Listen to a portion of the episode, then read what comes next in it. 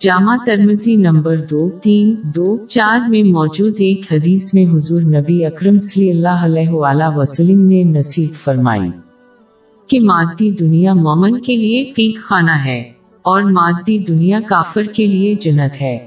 مسلمانوں کو ایک مخصوص ضابطے کے تحت زندگی گزارنے کا حکم دیا گیا ہے۔ یعنی اللہ کے احکام کو پورا کرنا، اس کی ممانتوں سے پرہیز کرو۔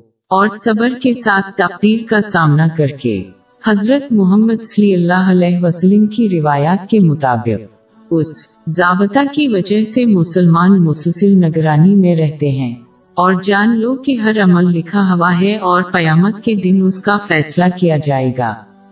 اس کی وجہ سے ایک مسلمان اللہ کو راضی کرنے کے لیے ان کی شیطانی اور باطل خواہشات کو رد کرتا ہے۔ وہ اسی طرح جاری رہتے ہیں جب تک کہ وہ اس فیق سے رہا نہ ہو جائیں اور آخرت کی ابدی سعادت تک پہنچیں۔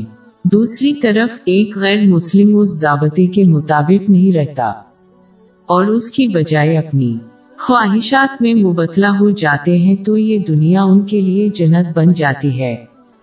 لیکن اگر وہ اسی حالت میں مر گئے تو آخرت ان کا ابدی فیق خانہ بن جائے گی۔ لہذا ایک مسلمان کو چاہیے کہ جب تک وہ آزاد نہ ہو جائیں دنیا کے اصولوں پر عمل کرتے ہوئے اپنی زندگی کو آسان بنائے۔ لیکن اگر وہ ان کو توڑتے رہیں گے تو انہیں صرف ایک کے بعد دوسری مشکلات کا سامنا کرنا پڑے گا۔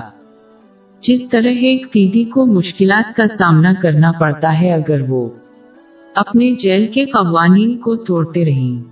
لیکن یہ نوٹ کرنا ضروری ہے کہ اس کا مطلب یہ نہیں کہ مسلمان کی زندگی خراب ہے۔ اس کا مطلب صرف یہ ہے کہ ان کا مسلسل مشاہدہ کیا جا رہا ہے۔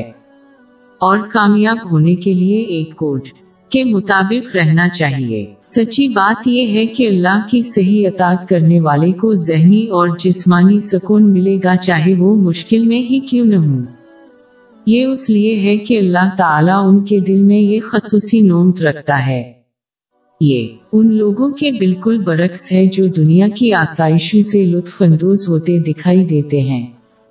لیکن وہ افسردہ ہو جاتے ہیں اور یہاں تک کہ خودکشی بھی کر لیتے ہیں کیونکہ انہیں ذہنی اور جسمانی سکون نہیں ملتا۔ اس لیے ایک مسلمان کو ظاہری شکل و صورت سے کبھی بھی دھوکہ نہیں دینا چاہیے۔